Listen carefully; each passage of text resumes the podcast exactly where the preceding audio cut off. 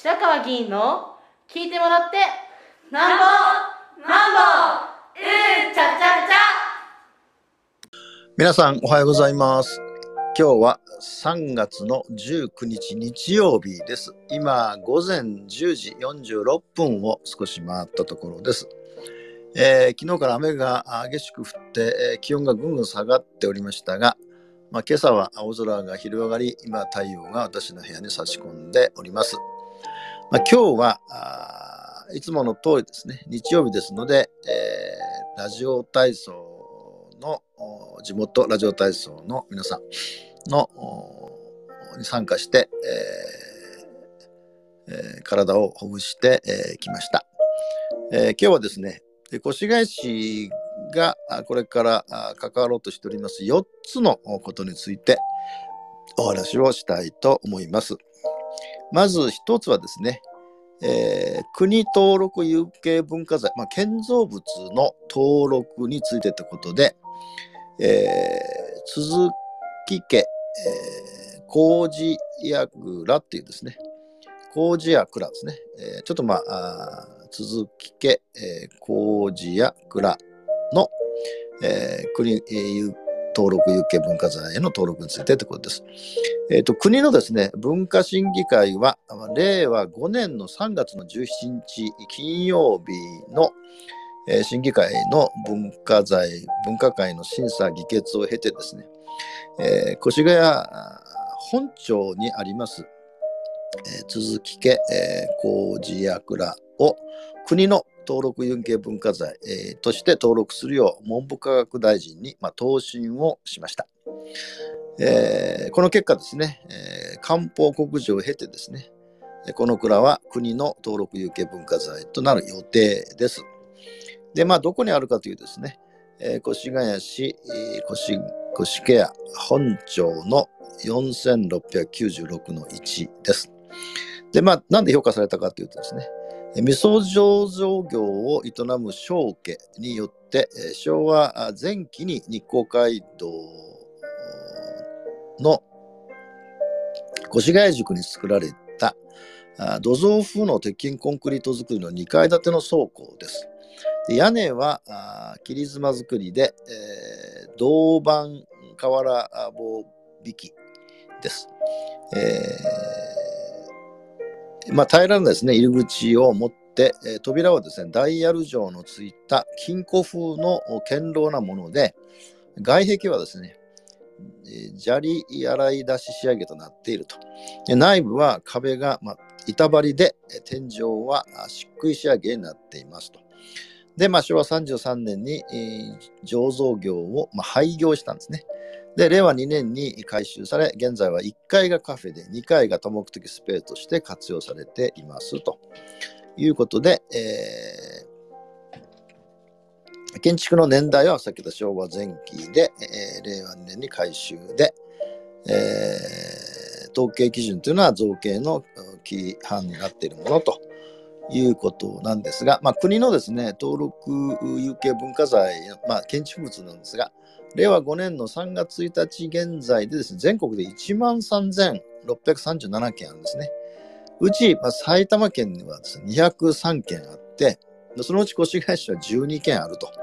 いうことで、今回この、これが指定になる予定ということになっています。これが一つです。二つ目ですね。えー3月の22日、えー本年3月の22日水曜日からですね、えー来月4月の2日の日曜日までですが、えー埼玉いちご祭りが開催されます。で主催をするのはですね、イオンレイクタウン森ですね、森。から公園にですね、埼玉県と越谷市が、えーなっているんですね。で、まあ、どういうイベントかというとですね、えーと日本最大級のショッピングモール、まあ、イオンレイクタウンで、えーこの3月22日から4月2日までの12日間ですねで埼玉県と越谷市が協力していちごをテーマとしたイオンレイクタウン森の全館連動型イベントを開催しますということになっています。でですね、えーイベント期間中は埼玉県のご当地いちごや日本各地のいちご、まあ、成果を販売するほかですね、多種多様ないちごスイーツやグルメを堪能できる食物、食物販や、えー特設グルメイベントを開催する。また、埼玉県産のいちごを知ることができるブースの設置やですね、フォトスポットとなる埼玉いちごプランタータワーの登場など、いちごをテーマに期間限定のイベントが開催されるほか、まあ、一部アパレルやグッズ店舗でも15、まあ、いちごですね、えーいちごいちごですね、にまつわるお得なセールや限定セットの販売などを実施するということで、えー館内各所でいちごを楽しんでいただきますということになっています。まあ、具体的にどういうことをやるかというとですね、一つはですね、いちごマルシェというのをですね、えー水の広場で、えー3月に同じですね、23日から4月2日の10時から18時までです。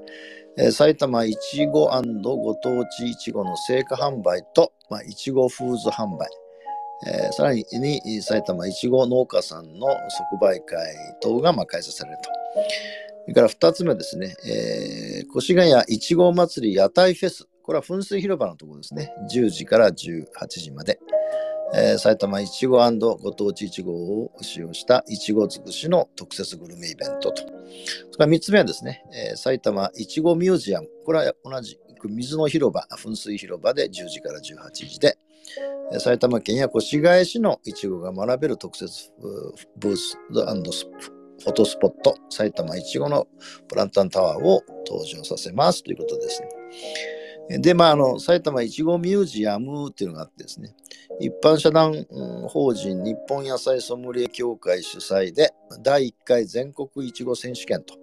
において、えー最高金賞を受賞したアマリンですね。このこの前私が、あえー、1、2、3歩でご紹介したアマリンをはじめ、カオリンや注目の新品種、紅玉など、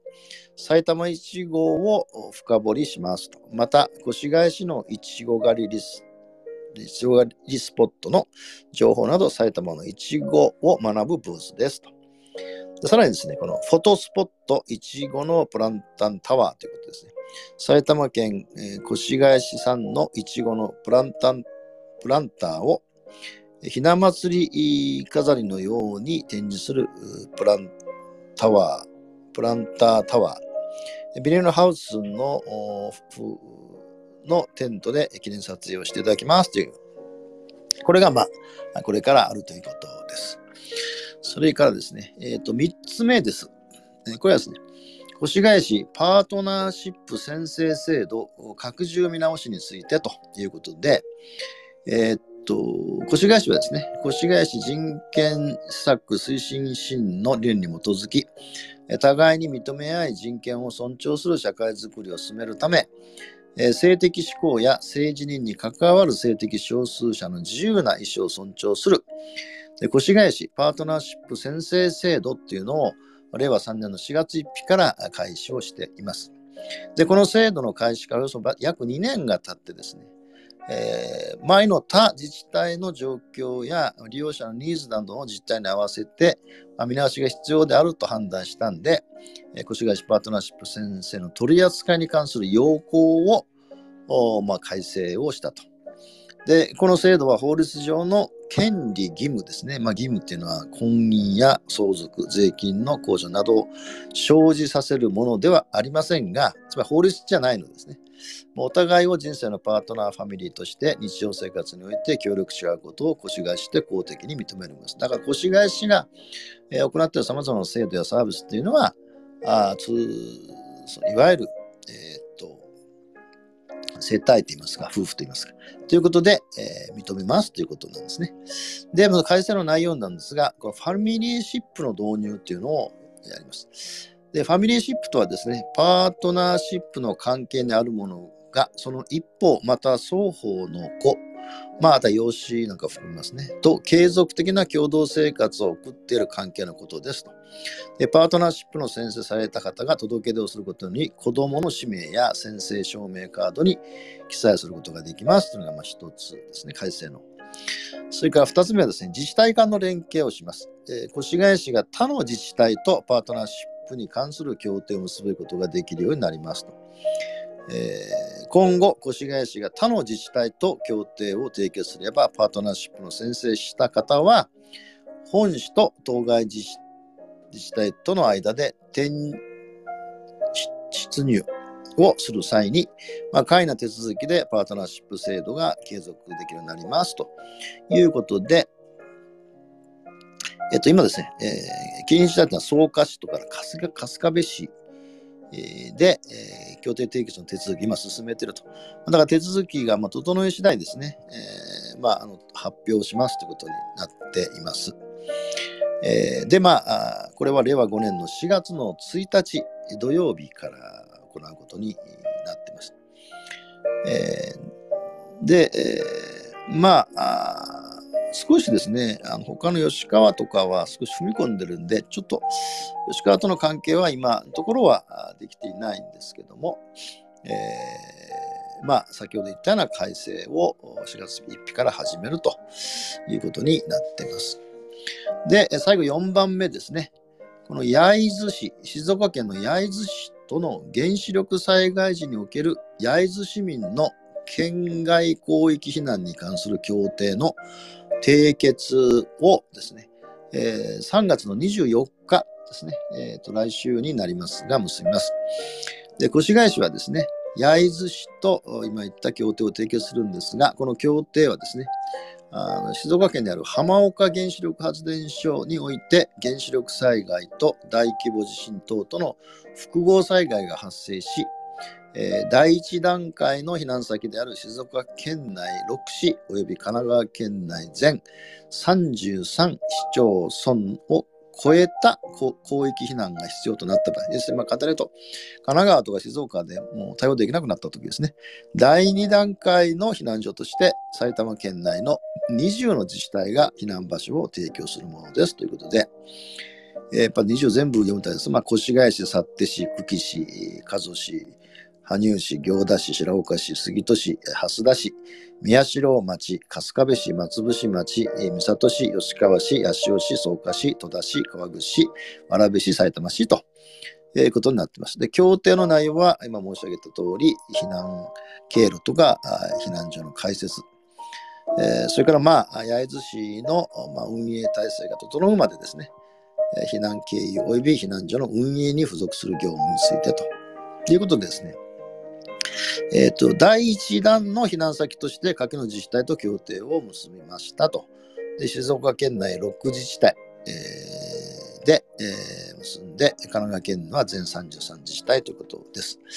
で、越谷市はですね、この原子力災害に関することは、水戸市ですね。茨城県水戸市とも結んでまして、